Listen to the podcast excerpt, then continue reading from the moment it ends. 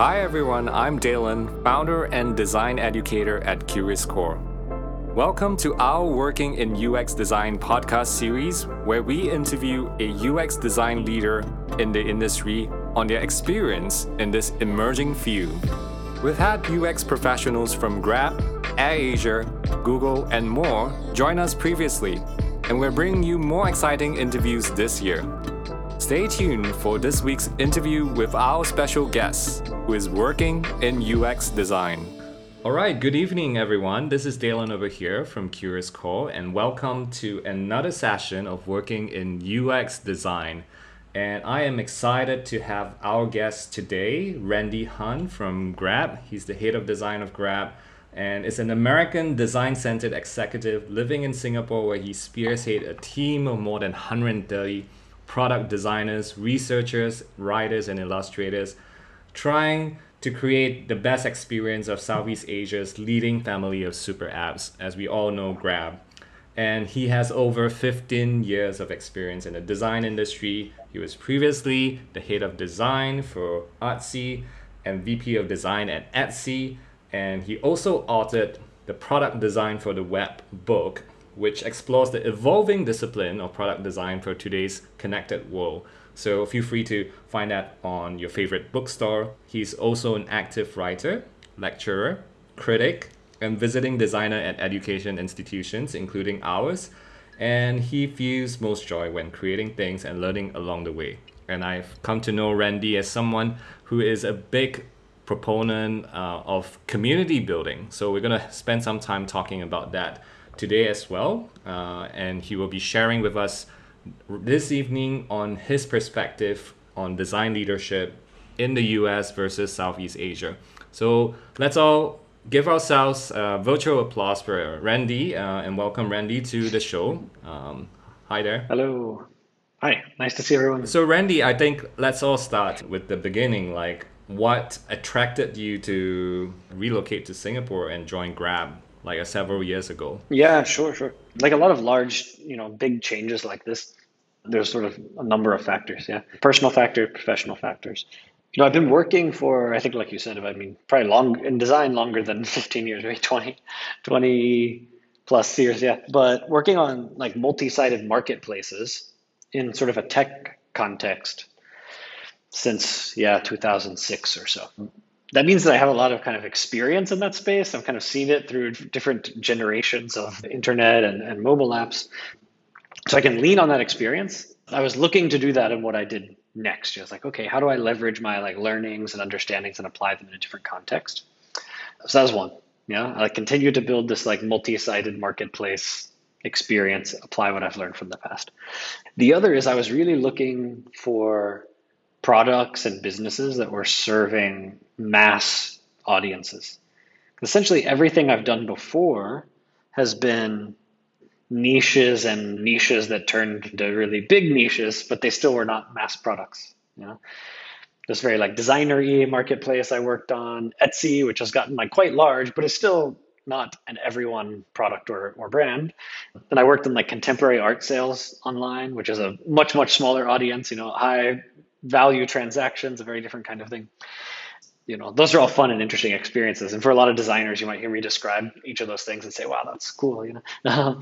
but for me, I was interested in working on something that felt like a primary value of the product or the service offering was something that could be experienced by almost anyone. Hmm. You know, something that felt more like infrastructure or plumbing, you know. And so I was sort of had my eyes and ears like open for opportunities that might match that. Uh, so that's I was kind of looking out into the world. And then actually Grab found me. It was serendipitous timing. Yeah. And when I came to learn about the organization, one, I got very excited about a sense of purpose and its mission. I was also excited by its scale at the time. Like it had grown very large very quickly, which is from my past experience, I did some pattern matching and know that that's a fun and exciting context to work in for me. But I also felt comfortable with it, not scared by it, you know. And then as I also learned more, I was kind of generally aware of sort of macro conditions, but as I learned more about the macro conditions, one, shifts in the global economy in general, but also what is happening in Southeast Asia and what is likely to happen in Southeast Asia over the coming years. That became really exciting to me as well because it looked like a context in which there's massive growth in the future. Yeah, so we sort of see it happening now, but it's largely informed by you know a young, largely young population. You know, a very large, mostly young population. Many many people across the region sort of experiencing a connected internet-enabled experience for the first time on mobile devices in the context of the kinds of products and services that Grab was offering. And I said, wow, that is like incredible. What a cool and interesting context, and also it felt like a massive learning experience, right? So I've got all these relevant experiences from my past, but I've also never worked for a company that wasn't a Western company that didn't start, you know, in the States. I've worked on many like globalization and internationalization projects in the organizations I've been a part of. But that is different than working with a team and an organization for customers that are very much like rooted in a different place. And to me, that was a, in some ways, more of a, like an exciting life experience in addition to a professional experience. And I said, I think I will like grow and be stretched and learn from this opportunity. So a good match of like the known and unknown. Yeah. So has it been what you expected so far after being here since 2019? Oh gosh, um, I guess the headline is no, and I don't mean no in a bad way. I mean, the, on one hand, I didn't really have expectations. you know, maybe I've kind of learned to not have specific expectations when coming into something and kind of being open to what reveals itself. But the other is, of course, the, you know, the shared experience we're all having you know, from spring 2020 onward. You know, who would have predicted that this would be like the experience we'd all have? And it's changed our professional experience and our personal experience of things. And that's been wild, you know. And there's parts of it where I feel very thankful to be in Singapore in particular. There's times where I feel very frustrated to be in Singapore in particular. There's times where I feel a great sense of like responsibility and sort of the gravity of the role that the organization plays, like in the region, especially outside of Singapore, where our customers, our driver partners, our merchants, whose you know economic livelihood is very important to us, mm. have struggled because of the pandemic. You know, and that feels it's really meaningful and really impactful. You know, that's not necessarily easy. In fact, it's quite hard and can be like emotionally taxing, but. Uh, the work is important, you know, and that's uh, exciting. Makes you feel good about the effort you're putting in every day. Yeah. That's wonderful. And thank you for being here and thank you for sharing your experiences. And just wanted to know what were some of the key challenges initially when you first come to Southeast Asia and, and Singapore to grow Grab from what it is back in 2019, pre COVID, pre pandemic? What were some of the challenges? And we'll talk a little bit about the COVID challenge later. Yeah, sure, sure. So I think there's personal challenges, and feel free to you know ask follow ups to dig in or something. But I think the personal challenges were largely about the unknown, like we talked about. That is everything from the broader cultural context, maybe the specific Singapore cultural context, and kind of what is business and professional life like in Singapore. Then the company culture, and then you have the you know, mm. existing team and partners because it's very different to sort of step into a team that exists than it is to sort of build a team from the ground up. You know, and like in the situation of stepping into a team, I think maybe the team that grabbed the design organization was maybe 70 or so people when I joined. So we've maybe doubled it, you know, yeah. roughly. It's about 145 or so today. And, you know, a team that exists has a whole shared history together, all sorts of established patterns and habits things that work and don't work, things that people think work but actually don't work, things that don't work but are you know people think that don't work but are actually okay, know all of the like battle scars from you know challenges in the past, but also all the bonding and shared experiences of having like achieved things together. And so as someone who steps into that, you're you don't have all of that at all. You know, it's all unknown to you. And as much as other team members and other people try to be helpful in onboarding you to those things and helping you give their lens into it. In some ways, you can never actually have that experience because you weren't there for it, you know? So you have to both kind of acknowledge and recognize the team's mm. is what it is because of this group of people and other people that have come before, you know, and try to find the strengths within there, in particular, the strength that you need to leverage for the next chapter of growth, you know, and then try to sort of design the experience for everyone looking forward. You know, it's kind of like the if you think about like a sports team metaphor or something. You know, you kind of have like seasons of play. And between one season and the next, you might have many of the same players, but not all of the same players, you know? And you might think about how the uh, what the training you know regimen for the team looks like, and what plays are important now, and you know there's changes in the league. Other people have different strengths for different reasons, you know, and uh, maybe you've graduated to a you know hmm. more advanced league and so you're you know you have to up your playing and things like that so this interesting kind of continuity and newness that is both challenging and exciting you know i think as a personal level and i'm sure it is for the team as well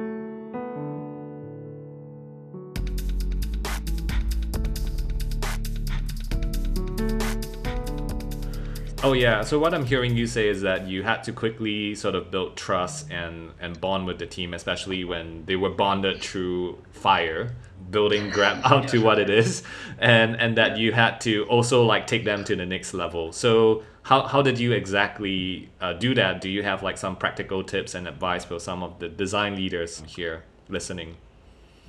Yeah, sure. I mean, happy to share. I think what is, you know, to preempt what I share, I think there's no kind of magic in it. You know, it's, it's essentially uh, well. In fact, I love this. Uh, I love this idea that you know magic in the sense of it's uh, not like sorcery, but kind of like magic tricks or something, right?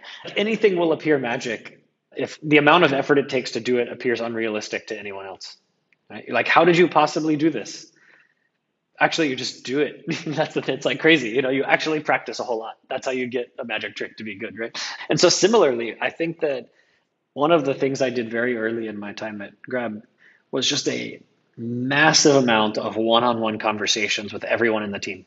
Like every single team member, any tenure, level of seniority. That's seven know, part of, of the com- company they worked on. Yeah, yeah, and in fact kept it going. So I ended up doing just on the design team alone. I think we did like a hundred or so of these because we were also growing the team like very quickly.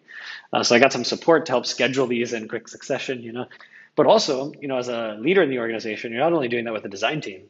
Yeah, you know, of course, you need to meet and understand the members of, you know, in this case, the design function, design team. But it is, you know, in a way, my closer collaborators, and where I have to establish deep trust and partnership, you know, to get the good work done, is actually very much outside of design. So I'm meeting with, you know, product and engineering leaders, our analytics leaders, the business owners for different verticals, our country heads, you know, and the it sounds so basic, you know, or so simple, like oh, you meet people and talk with them. And of course, I had some structure to those, you know, um, but it was like the um, a version of diving in, you know, like kind of jump into the deep end, but starting first with people and just trying to gain context. You know, I intentionally decided to not make decisions, and I let people know that up front. You may be expecting me to change some things right away. You have pain points or you have hopes, you know, for someone in this position. It's like, I want to hear those, but I'm not going to change anything right now, actually. Like I'm just a sponge, you know, and please don't expect there to be like, you know, like radical impact 30 days, you know, later. I'm going to listen. Then I'm going to develop a plan. Then I'm going to communicate the plan to you. Then you'll start to see, you know, some differences.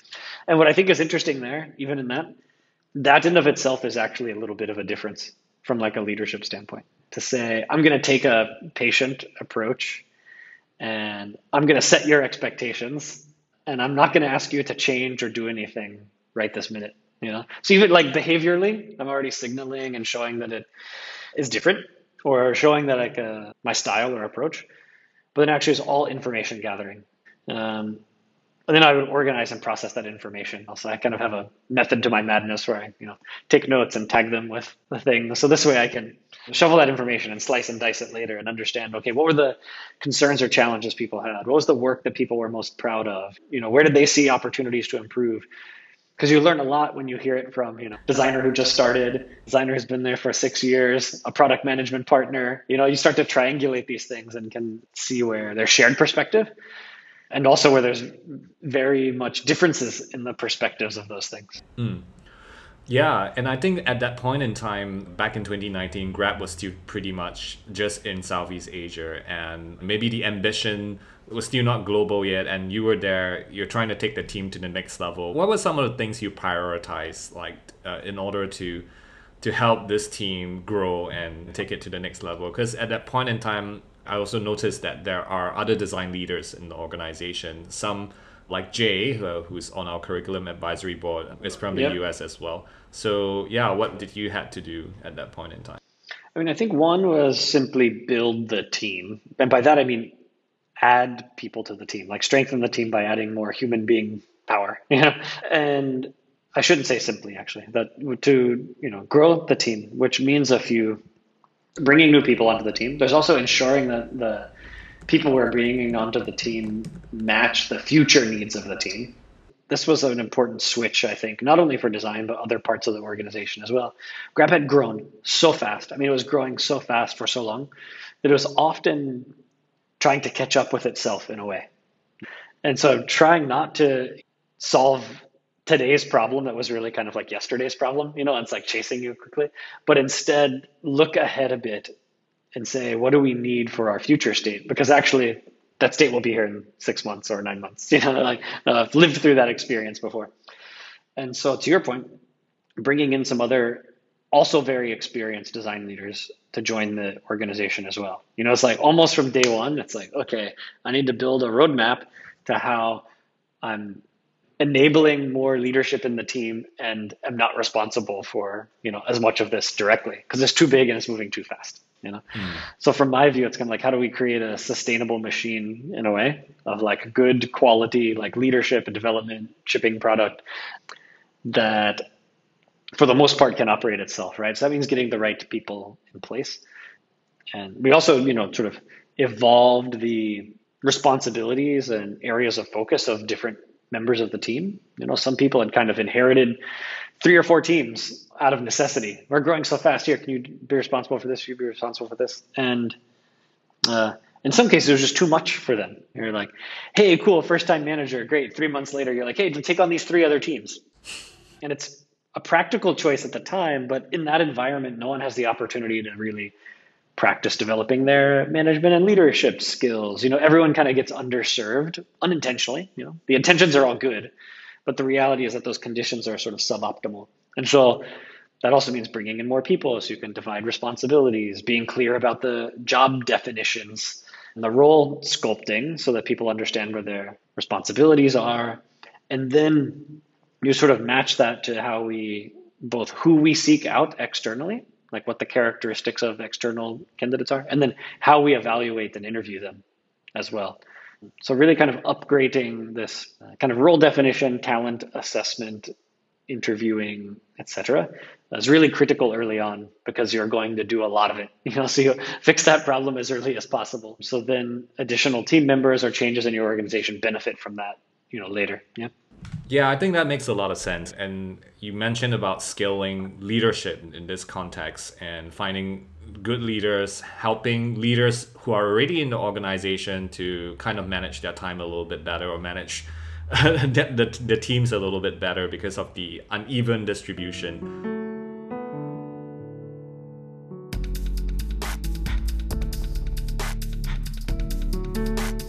In retrospect, would you do anything differently? Now looking back, now it's 2021.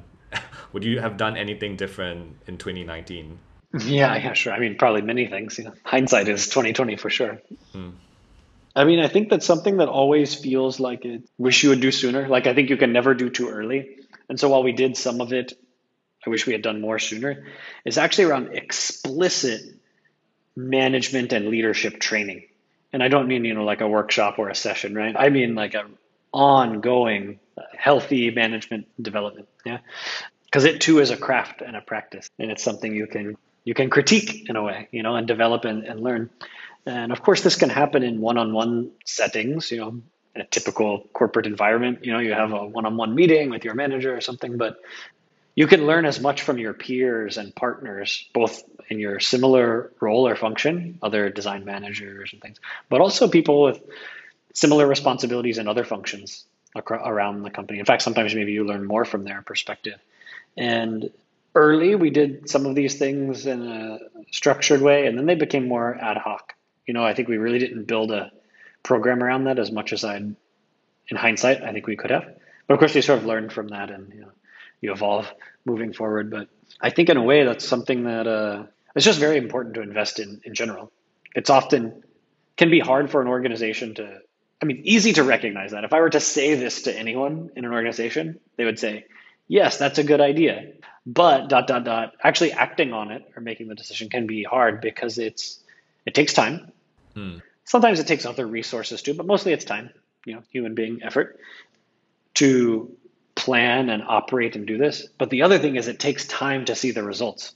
Right? So it requires a level of patience to do well, you know. So it's not a program where you say like, you know, what's my ROI this quarter on it?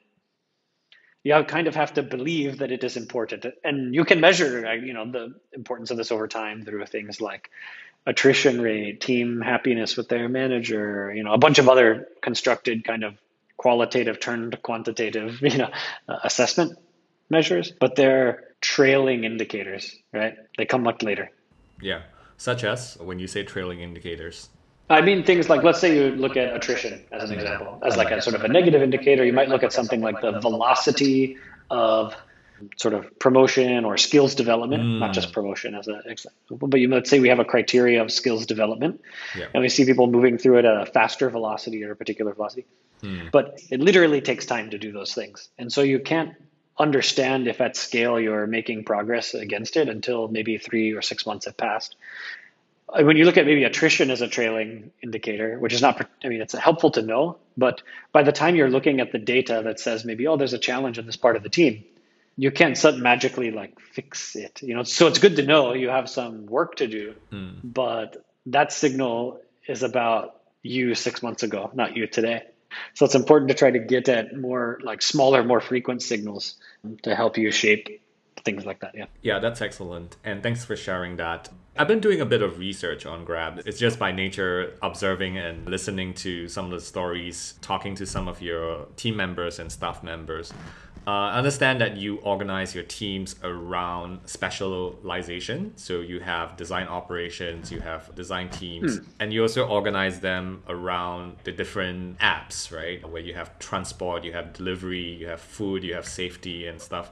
I also hear that for designers in particular, there are two different tracks. Like one being a team manager where they're managing people, and another being on an individual contributor track where they're specializing and they're very deep into their craft. Do you want to comment a little bit about like your thoughts behind structuring the teams this way? Uh, yeah, sure. We'll talk about maybe the roles and like paths for designers in, in a moment. But overall, the team structure, I actually think that what I'll, I mean, I'll happy to share in more details, but I don't think it's particularly unique. I think there are a few common ways that technology centric companies doing software product development that also intersects with you know some other things like communications and marketing uh, organize.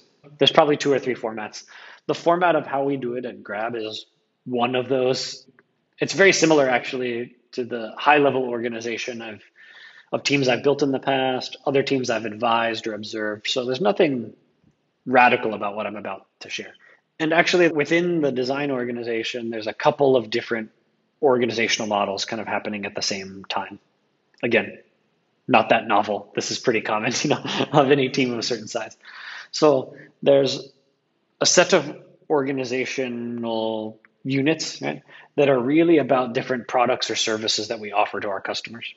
And that organization is not unique to design. It's kind of matched with product engineering, analytics, etc. So these are teams that are multidisciplinary, cross-functional teams that are similarly report up to their functions, right? So the product managers kind of report up through a product organization and the engineers through engineering organization. But they are grouped together and our design managers manage them. The designers focus in logical chunks. We have what we would call our deliveries business that's doing, you know, food delivery and our express kind of A to B, like kind of courier service experience.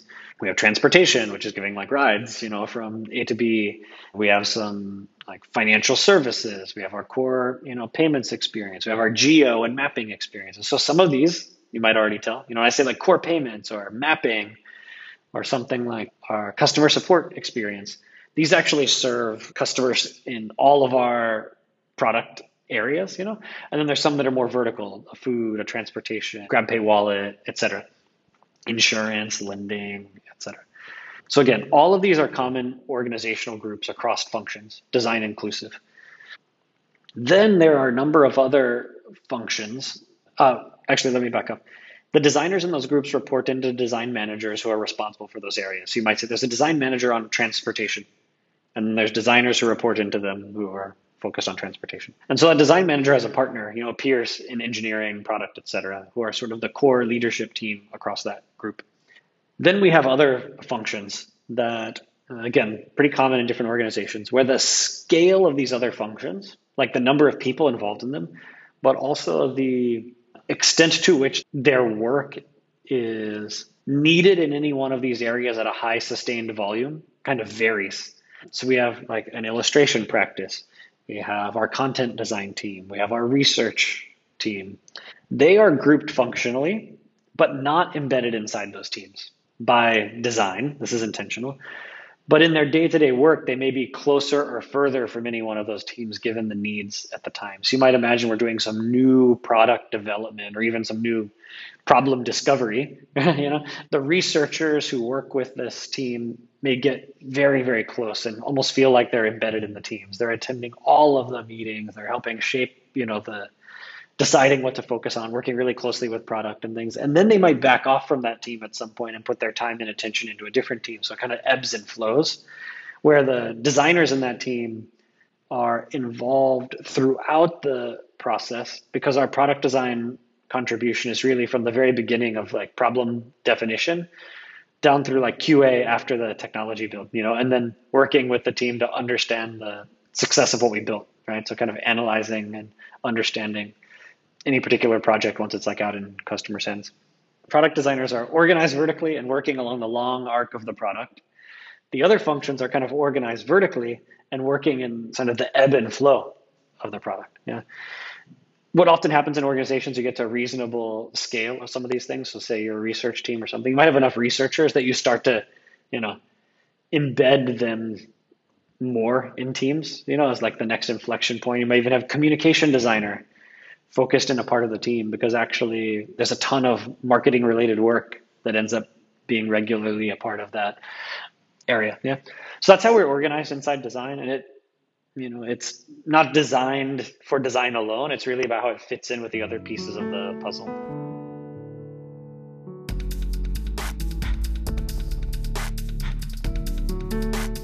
Yeah, and, and in terms of progression, because you said you said something earlier about training or scaling leadership within the organization, right? Something that you would have done more if given the opportunity to do it again.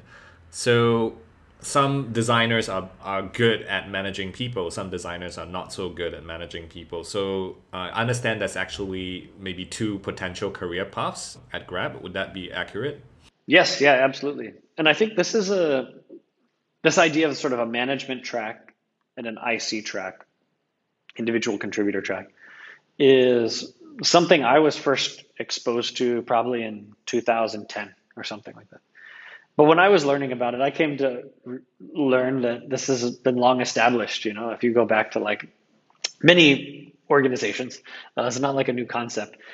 And so, what's kind of fascinating to me is how it seems like many organizations have to like relearn this lesson even though it's like sort of well established out in the world. Now, I do think there are cultural differences that come into play, and I think we see that Summit Grab, although my perspective is, you know, I'm coming from just a very different context. And I'll speak to those cultural differences in a second. But largely, you have fewer managers in a team than non managers. I mean, it would be insane if the opposite were the case. that, that is uh, logical.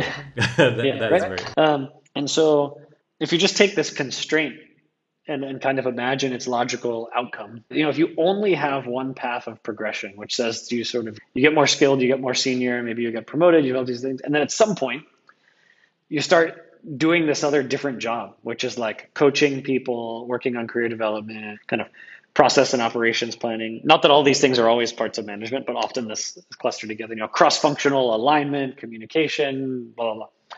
All of these things that aren't the honestly they are not the main value contributors, right? The value contribution for the customers is mostly in doing the work itself, like actually executing on the work. Like strategy is great and all, and it is important, valuable, but a strategy unexecuted on does not matter to your customers and does not matter to your business. Yeah. And so the risk, in a way, of an environment where you don't have two paths is a thing that I believe is called the Peter principle. Essentially, you will get promoted to your level of incompetence. Okay. It sort of implies that you will like, you know, keep growing and growing and growing. And then your job will change and you will suddenly be very bad at your job. And this is a common challenge you see. And I, I mean, I say this in like a safe space. I don't mean like, oh, yeah, you're bad course. at your job, but just, you know, it becomes a real struggle, right? Or a challenge. It's not to say that this happens to everyone. In fact, many of these skills are skills you can learn and practice. It is a, you know, managing, like I said, is a craft itself, you know, and you can treat it that way and learn, develop, grow. But it's a very different kind of work. It takes a different kind of energy in a way, you know, and maybe is better suited to particular personalities or motivations or ways of showing up in your work.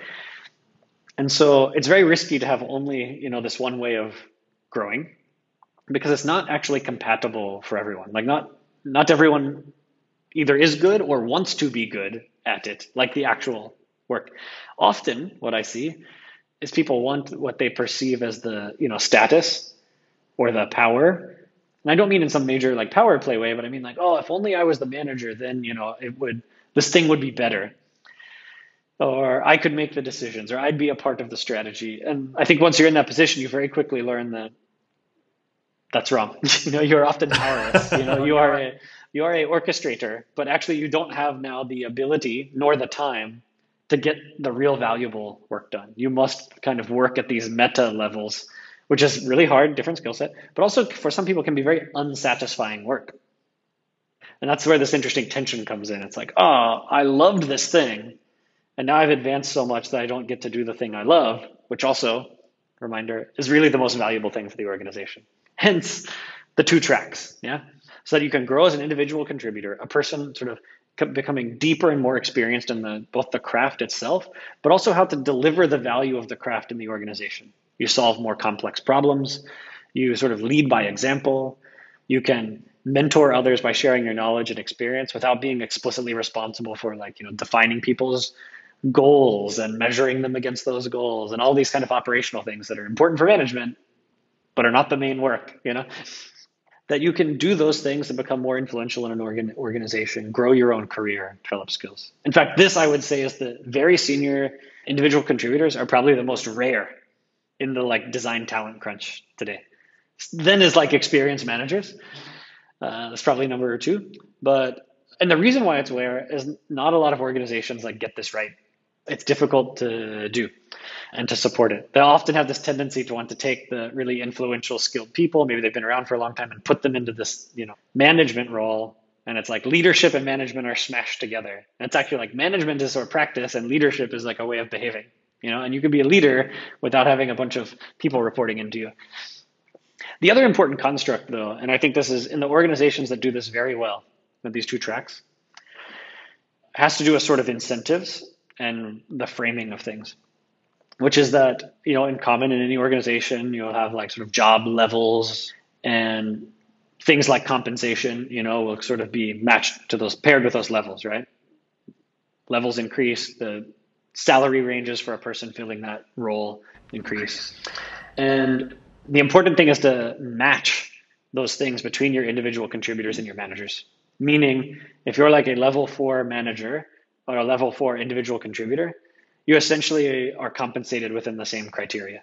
Because what this does is it switches the incentive. Like I think some organizations get this wrong, and it's like, ah, oh, if at some point I want to, you know, advance in my compensation, you know, I've been in the industry longer, but maybe also at this point I'm a bit older. Maybe I'm building a family, or I'm taking care of my parent. I've got, you know, I'm at a different stage of my life, and I'm building my life, and things like, you know, earning a stronger paycheck becomes meaningful and important to you. You may be forced into this management track because that's how you make more money. But actually, you don't want or need to do the things that are in the management track. It's just the only way to satisfy that very real thing in your hierarchy of needs in your life. So it's important that you can progress through both of these paths and similar opportunities for compensation growth and advancement and influence in the organization. The other important thing is that a change from being an individual contributor to being a manager is not a promotion It's a lateral move. So you change roles from being a designer to a design manager. You don't move up to being a design manager. Yeah. And so that's very important as well. These two things kind of turn on their head some of the default assumptions, but they line the incentives the right way. Like you are not going to make more money and it's not a promotion to become a manager. So why should you do it? Oh, because you want to do that work. Because you believe like that way of working, like the responsibilities of that job is something you would like to take on. You'd like to grow and learn those things and you'd like to contribute to the organization by doing that kind of work. So I think that's super important. The other is that these things are fungible, meaning like you can go back and forth. Again, very hard for organizations to do, especially when they get big or moving fast, because it's kind of complicated. It's a lot of context. You got to define this for people and help them be comfortable with it. Because there's all this historical stuff that says, oh, you used to be a manager and now you're not. Oh, what are you not good at being a manager or did you get demoted? It's like, no, I decided to do different work. That's also really valuable for the company like this is great but you really have to overcome a lot of like assumptions inside an organization to kind of operate this way and say both these things are valuable in different ways. We need most people doing one of these things and we need fewer people doing this other one and they are different.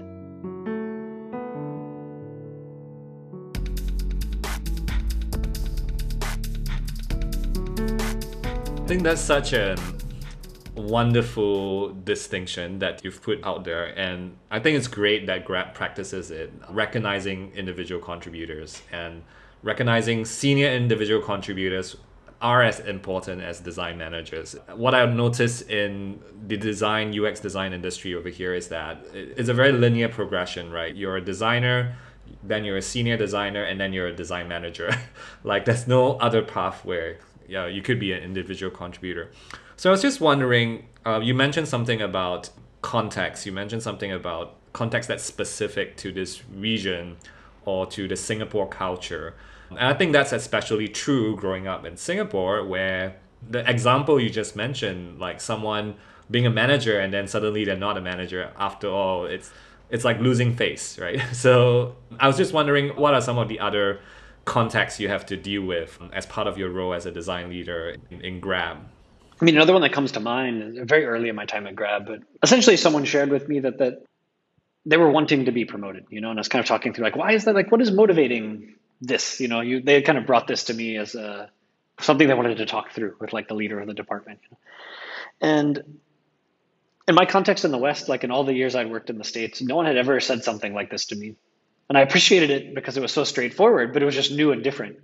They said, if I get promoted, I can tell my parents and they'll be proud of me. And I was like, oh, that, I mean, that makes sense, actually. You know, like I, yes, I follow that logic. This, like, I can understand that that would be motivating to someone, but it's very different.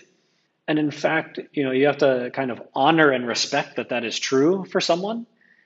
But also, like, that doesn't, what your parents think doesn't matter to our customers or something. You know, so it's an interesting kind of balancing act in, in, a, in a way or to try to understand that context. Of course, there's likely other motivations and reasons as well, but it's quite interesting that the top of mind thing had to do with uh, familial expectations and either a sense of pride or responsibility or something of following through on those, you know, and, or meeting those expectations. And for me, this is very different, you know, context. I think a beautiful thing about being here in uh, Asia and something I just don't experience in the West so much is multi generational living.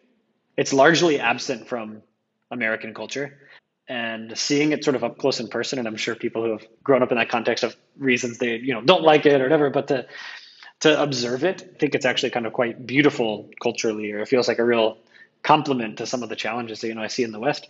But then it also it also means that maybe your family plays a different role in your own desires or motivations or needs than I'm used to. Yeah.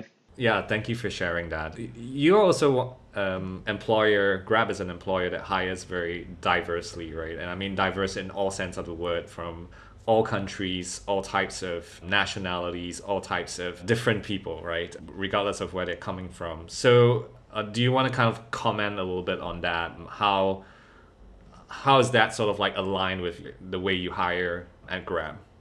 Yeah, it's interesting. I'd say, unlike some past experiences I've had where organizations kind of had to work extremely hard, I think, to pursue cultural diversity or diversity along a number of like sort of vectors.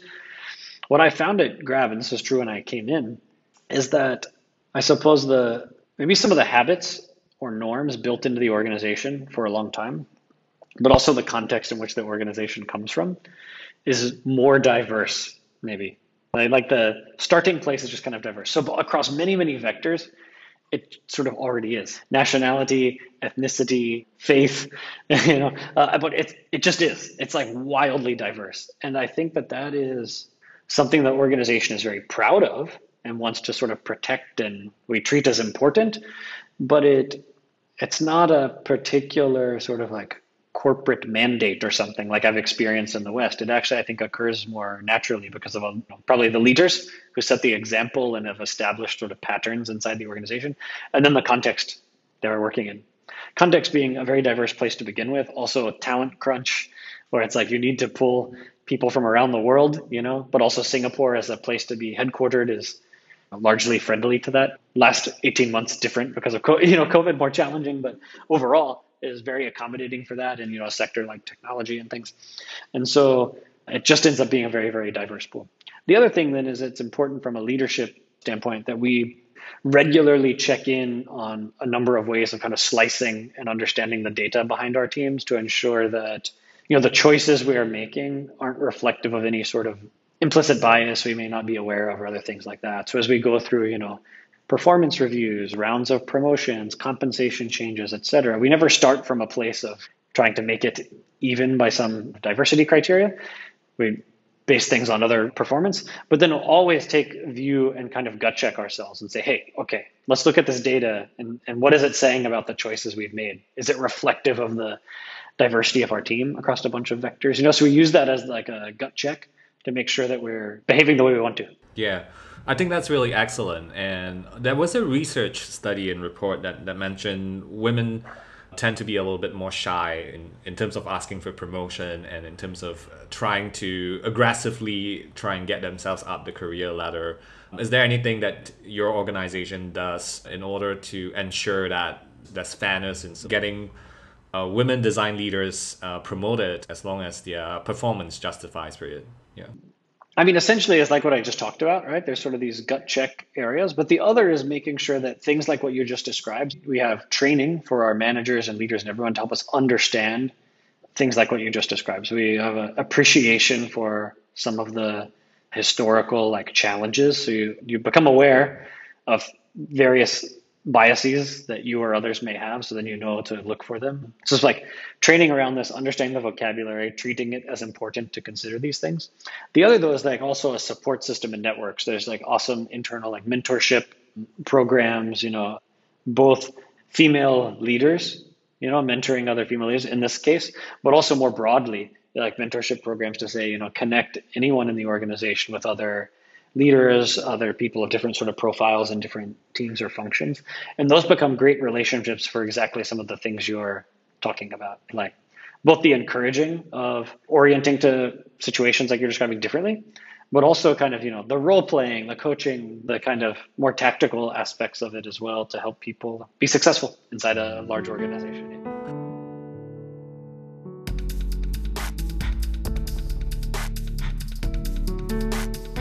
Excellent. Well, I, I love that we went so deep on that front, and I wanted to know how has COVID affected the way you you are leading your team right now? Because I understand uh, there's a lot of restrictions, especially in Singapore, about working in the office. Previously, it was like 50% of the workforce can only be there at any point in time. And now it's like work from home is the default. How are you managing this as a leader, or how are you getting your leaders to be effective managing their people work on especially your team members working from home. Yeah yeah. Ongoing you know challenges and experiments i think. Like one of the hardest aspects of this well one of there's the change but i think we've gotten to the point where it just feels like constant change. You're like i don't know what the rules are going to be it's going to be different you know? I think for practically speaking most people have just accepted that it will be working from home indefinitely until it's not you know? Rather than a bunch of in between kind of stuff for themselves and managing their day. They largely have been following the same patterns, even though the rules are different. The other, though, is the challenge of, uh, I mean, there's a number of challenges with how we feel connected to people or not, how it feels exhausted talking over Zoom. I won't go into these details, right? I think we've all experienced this or read it, you know. But I think one of the things that I've realized that is important to recognize is the wide range of experiences that different individuals have for various reasons. You know, they're functions of your personality, they're functions of your physical environment, they're functions of other stuff happening in your life, you know. And for one person, they're like, please, let's work from home forever. Right? This is great. Like I get to focus, I'm not interrupted by people, I play my music, whatever, in my bedroom while I'm working, it's perfect. And someone else is like, no, I need to be around other people to feel energized. Like I feel a lack of human connection. Makes me sad or disappointed. And that person, their manager, has some different work to do to, you know, over, overcome that. And you have maybe another person who's like, I really need to go back to the office because actually working at home is just distracting. Like my family is here or my kids are here. Like the old way felt better to me because I could compartmentalize myself better. Those are just three examples of many, but they're so different. Like what each person needs or desires is pretty radically different, you know? And so I think one of the things we've done is just try to be very aware of individual needs and both model this behavior ourselves, but encourage other people to also, you know, it used to be like, hey, cameras on everybody, because, you know, you get like cues, you know, you can read body language and expression. That's really helpful. And I think we moved to that point. You said, you know what, if you want your camera on, turn your camera on. If you want your camera off, turn your camera off. Doesn't matter, you know?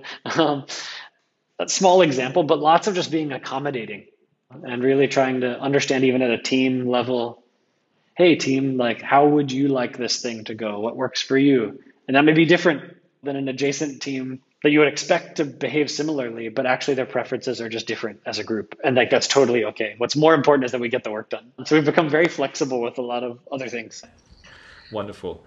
And I think one of the things I wanted to ask you, which is one of the reasons we got connected, was from a community you were building. We'll talk a little bit about that in just a bit. But you were talking to me about the talent crunch over here in Singapore, particularly, but I also believe it's a larger problem in Southeast Asia, hiring qualified user experience design talent. Mm. How have you sort of tried to overcome that, or any approaches that have worked for you so far? Yeah, goodness the mix. I think you know it's the. I think the talent crunch is actually global. It takes different flavors, different places. To your point, you know, it's like you, particularly in Singapore right now, largely because of border restrictions and the relationship those have had to employment pass, you know, approvals and entry for foreigners and things, but because that's put an even you know tighter constraint on the talent pool currently compared to the past. You know, there's just more flow like in and out. I also think that COVID has created a bit of a flow out for some people because they would need to, you know, either want or need to go back to family or somewhere else. Understandable reasons, but that makes it particularly acute. But other than that, the dynamic around sort of UX and design talent is very similar, like around the world. And I, I suppose the other challenge regionally is that there are not as many people with as much lived experience, I guess. And that I think is different, meaning it is harder, you know, there is a smaller pool of available people who say managed and led UX teams for 20 years. They exist. They are definitely in the community. Some of them might be on this call, right? But there are simply fewer relative to the demand or need for people with that experience. And that same kind of applies as you move to other parts of the organization. Practice like content design or something, I think has been accepted as a professional practice with a real focus on it much more recently, regionally. And so there aren't that many people who have really done it through that lens before. So you find people who are adapting and moving from other adjacent fields or other functions. Maybe they're former designers or they're like copywriting leaders from an agency context and things like that. Great, like all the right foundational skills and things, but they're just less experienced. You know, if someone moving from an agency world and they just they don't have many years of working inside a in-house a technology product company building and shipping software products. And so that's really challenging. It just is. I think one of the most important things that we can do, that we're trying to do, but really any organization can do, is shift their orientation towards talent or complement their existing orientation towards talent to be as much about hiring for potential as hiring for experience. This kind of experience it's it comes with time, right? You don't magically be like, oh, cool, it's better six months from now. Marginally, it might be, but actually, the kind of difference we're talking about is someone who's done it for three, four years. That means you either bring someone from somewhere else or you wait three or four years. But I think the alternative version is to say we're going to cultivate it ourselves. We're going to make it happen. It might take a different flavor or profile, you know, and we're willing to take the risk. To, it's okay if you haven't done it before. Here's an environment in which we figure it out. You develop that for the first time in this environment varying levels, not just at sort of like entry levels into the profession, but even for other roles in, inside a team. Mm. And I think that's so important, I think, to invest time in developing people and building their capabilities in this case. And is your team still growing? Are you still hiring more people at? Yeah, very much so. Oh my gosh, yeah. if I could make a public service announcement. oh yeah, please do. yeah, yeah, yeah. I think that today I, I'm probably hiring for maybe 30 people across the team. Research, design, writing, management roles, individual contributor roles. Yeah. yeah. What kind of talent are you looking for? Like, what's some of the non-negotiables to be working at Grab?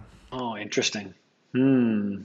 I'm probably various for different roles, but I think if I were to try to find common things, I think that actually one of the strongest attributes, and to me it's related to this hiring for potential as well, is when any candidate is able to show evidence that they have sort of taken an interest in something that they have not done before and then figured out how to do it. Yeah. It doesn't even have to be design. Now, now, of course, you need some maybe some foundational design skills to be like an entry level designer. I'm looking for good typography, and you know, obviously, you can use the software tools. Although that's all learnable. You know, you can learn you can learn Figma fast, right? So the technical skills I think are learnable quite quickly. But this adaptability, the willingness to change, and evidence that you can sort of put your mind to something and it might be ambiguous. You might self educate yourself. This is really important, both in being like adaptable into the discipline at all, but also once you're inside an organization. Because the reality is, an organization is big and complex, but also that moves as fast as ours has tons of ambiguity. And so we do our work as leaders and managers to try to reduce that. But actually, individuals who are also good at navigating that themselves often find an easier time. I think that makes a lot of sense. So you're looking at this strong inclination of being very curious and being adaptable. That's something yep. you and your team members would be looking out for for all candidates, the design team. Yes, yeah, for sure. I think the other thing, you know, when we think about it from a UX, like a product design standpoint, as we think about it, it's truly a it is a multidisciplinary practice in a way. You know, it's very plural. meaning that a designer on our team does some level of research. Now, of course, we have focused, dedicated researchers who are deep experts. They understand the research methodologies in a basic way that relate to UX, right? They execute designs themselves, right? So they're like visual designers at some level. They understand the, the foundations there. But they're also like involved in product conception, you know, so they need to think about the kind of utility and functional needs that meet user's expectations, you know, or help help solve the problems. It's a very multifaceted role. They might work closely with engineers, and so it's not to say that especially like a more early in their career designer has to know all of those things or have done all of those. But i think it's important for any candidate or people to understand that um, at some point they will likely and they should indicate a desire or interest in that. You know, I think a very narrow definition of like visual design, or as an example, is not such a good fit for us because it's just not how we operate. We value visual design for sure, but a designer who only focuses on visual design would have a hard time participating throughout the full product development process and the way we work. Yeah. So in, in some way having this T-shaped talent, right? The broad enough context, broad enough understanding of all the other disciplines and the ability to do some of that with a very deep expertise, at least in one of the fields. Would that be accurate? I would say that's accurate. Although I also think that this model, it's a good one. Like the metaphor of the T-shaped designer is a, is a good one. But I actually think that the designer of today and the future is more like a square or something, right? You're actually going deep in deep in more areas. And again, that doesn't mean like everyone must be great at all these things today. Not at all. You know, that everyone's shape is not going to be a square. It's going to have holes and patches in it. But what I mean is that the the shape of sort of a really powerful designer, I think in the future, you may be, you know, great at visual design, great at research, and moderately capable when it comes to maybe concepts around machine learning. That's interesting, right? And that's very different than saying like, oh, I'm going to be T-shaped and go deep on machine learning as it relates to design. I think you have to be able to connect it to some of these other disciplines and areas. So a level of generalism is valued. You know, it's like expert at being a generalist. um, and so there's a level of depth implied there. It's not just you know the vocabulary or the conceptual understanding. It's like actually we can kind of practice and bounce around between these different ways of working.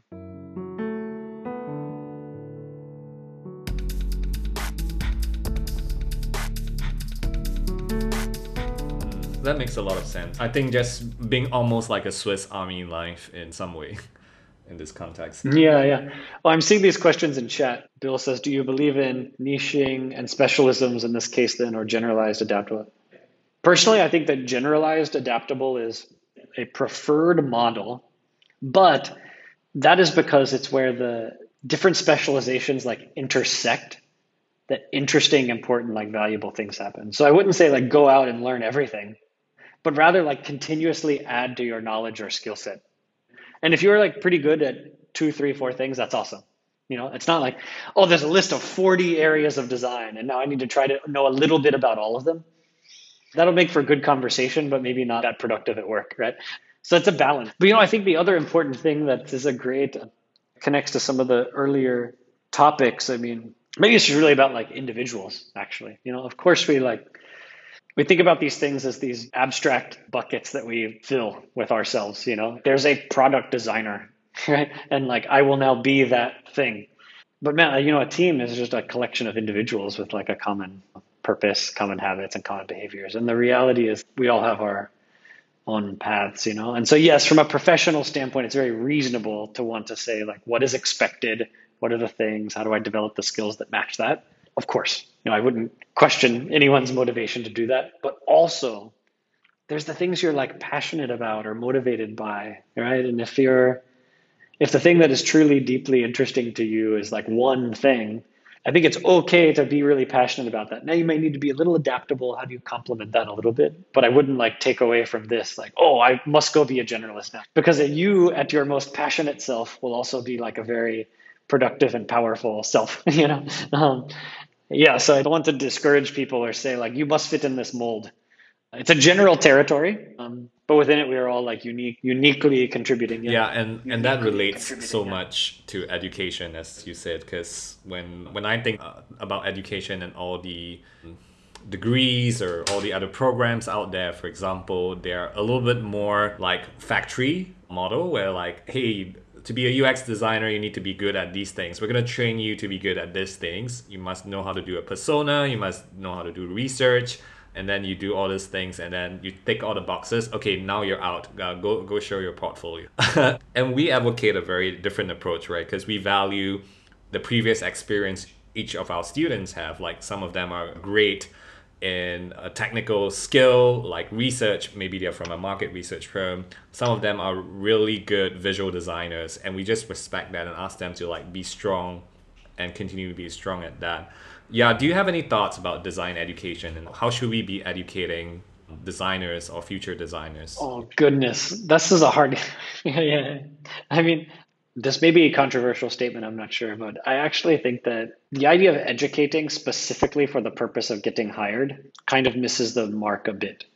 It's practical, like it's very reasonable, but I think that the nature of the problems that we deal with on a day to day basis and that we need our team to deal with are pretty complex and like wicked problems. Like it's more important that you can think and adapt than that you've learned any particular methodology, process, practice, right? And so this kind of like meta skill of learning to learn and being comfortable with not knowing some stuff and then somehow figuring it out is extremely valuable um, in the professional context. And so I, when I think about like in my dream state, how would education work? It looks a lot like like within a student, you know and i think i've had this experience myself so it's very like meaningful to me you realize or discover your own ability to learn how you thrive in learning new information and applying it. That's the main skill, actually. And so, in any particular program, you might be applying that skill in a bunch of other specific ways. These methodologies, these technical abilities, you know, this domain of information. But the most important part is actually that meta skill because you will get on your job, you know, immediately the thing will be different. You know, immediately the team will be doing something you've never learned before, which is normal and okay. Yeah. Okay. So that's probably another thing your team members will look out for that ability to solve problems and, as you said, be adaptable in this case. I understand that you you're running a community and back in New York City, you've been part of many different communities mm. where you spend your career. So, do you want to share a little bit about the community you're building over here or how you're engaging communities to do what you're doing as a design leader in this region? Ah, yeah, sure, sure. I mean, I think that the you know the community you're referring to is something we had put under the banner like design in Southeast Asia. The design in SE dot Asia, um, which uh, if you go there today, there's like basically a form we'll ask you to fill out, like a Google form, sort of like collecting, essentially trying to build a high level view of where people's perceptions of the design professions and design disciplines are in the region. And selfishly, this was part of my own uh, kind of like education, you know, around the region, but also to meet people and, and engage with them. But I think actually the most important part of this community has kind of emerged for us when I say us, there's a few other people now who are involved in helping kind of organize and think through some things, is intentionally being a complement, what we view as like a complement to some other things that are happening in the community. It actually comes back to this kind of education point around sort of the professional bent or not. You know, I think there are actually a good number of professional oriented events, meaning they might be about some version of kind of networking or learning about opportunities or also more training focused like communities. So we pass on knowledge to uh, here's a case study or here's how we do things at our organization. These are all important and valuable. But i feel like we didn't need another one of those. In fact i'd just rather join an existing community and contribute to one that already is focused on those topics. Maybe this this call is kind of like that. You don't need to duplicate that if there's already like a vibrant community focused around those things. And so what's come in the sort of design in Southeast Asia project is actually a complement, almost like a like an aimless wandering, you know, group of people who are interested in design at almost like a cultural, like intellectual level. We have tons of interests. We think design is awesome what is happening in design, broadly speaking, in Southeast Asia. Essentially, a forum for some people to share some things they're interested in and working on, but it's not explicitly commercial at all. You know, it's not share this thing and get involved in it. It's actually just share this thing and enjoy that we shared it. You know, so it's uh, I would say we're trying to make it a bit lighter in that it's kind of like fun and not explicitly practical. But maybe it is also heavier sometimes because it's sometimes a bit more like, you know, it's cultural or it's like academic you know there's like it's in, intellectually engaging on different levels so like do serious things but don't take ourselves too seriously yeah yeah i noticed that it, the conversations can be quite meta in the discussions yeah, yeah, yeah. And, and it's been very helpful because i met I got to engage with you a little bit more as well as talk to people like Liva from DBS, and we got her over in an interview as well. So it's been wonderful meeting. Yeah, some other practitioners in this view. Any last words for our audience here uh, who are listening? Any last advice or, or things you want to get through mm. uh, to them that you didn't manage to cover tonight? You know, I think uh, uh I'm going to make a reference. I love to just like read and absorb information. So this is I'm not promoting my own book, I promise. But I'm about two thirds of the way through this wonderful new book by a guy named Ruben Pater called Caps Lock. Yeah, it's awesome. Yeah, great designy reference. But the subtitle will give you a, it's, it's a real thinker, but it's fun because it's highly visual. Yeah, so lots of visual material to complement the writing. Yeah.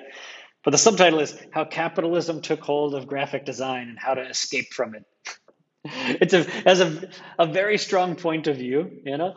Not to say that I agree with all of it, but it's a real helpful, I think, thought piece that gives some historical context to a lot of the work that designers do today and you know design's association with uh, economics essentially in its early days you know the earliest like kind of proto designers were scribes who were largely employed to keep track of transactional records of royal and merchant class people right? and so the deep history of things like uh, data visualization maps and cartography, brand building in some sense, trust building, even when it comes to you know the design of currency and money, right? Is uh, all kind of you know unpacked in this book. So it's really fun. And then you think about it in the contemporary context. You know, the work designers might do at a fintech company to help people trust that software has a history to what you know some designers were doing in the you know, or proto designers were doing in the you know 1700s or something yeah what got you to read yes. it like uh, did you did you wanted to read a quote or something or no no i'm just saying i recommend this i recommend this book you know it's like a recommended reading list yeah awesome. Okay, wonderful. Yeah, yeah. And thank you so much, Randy, for joining us and sharing your experiences and giving us an insider look into your organization at Grab. So that's it for tonight. Uh, please join us again next month for another session of working in UX design. It's been a pleasure talking about design leadership with you, Randy, and really, really excited that you're here in Singapore and you're helping coach our talent and help our talent be better, help our communities be better. Excited to have you with us. Yeah, yeah thank you so much. Appreciate you. Thanks for uh, inviting me today. And yeah, have a good uh, evening, everyone. Have a good evening, everyone. Take care. Ciao. I hope you enjoyed this episode. If you did, please let me know what you think. Get in touch with me over email at mail at curiouscore.com. I would love to hear from you do also check out our previous interviews and other free resources at curiouscore.com. And until next time, I'll see you on the next episode. Take care and keep leaning into change.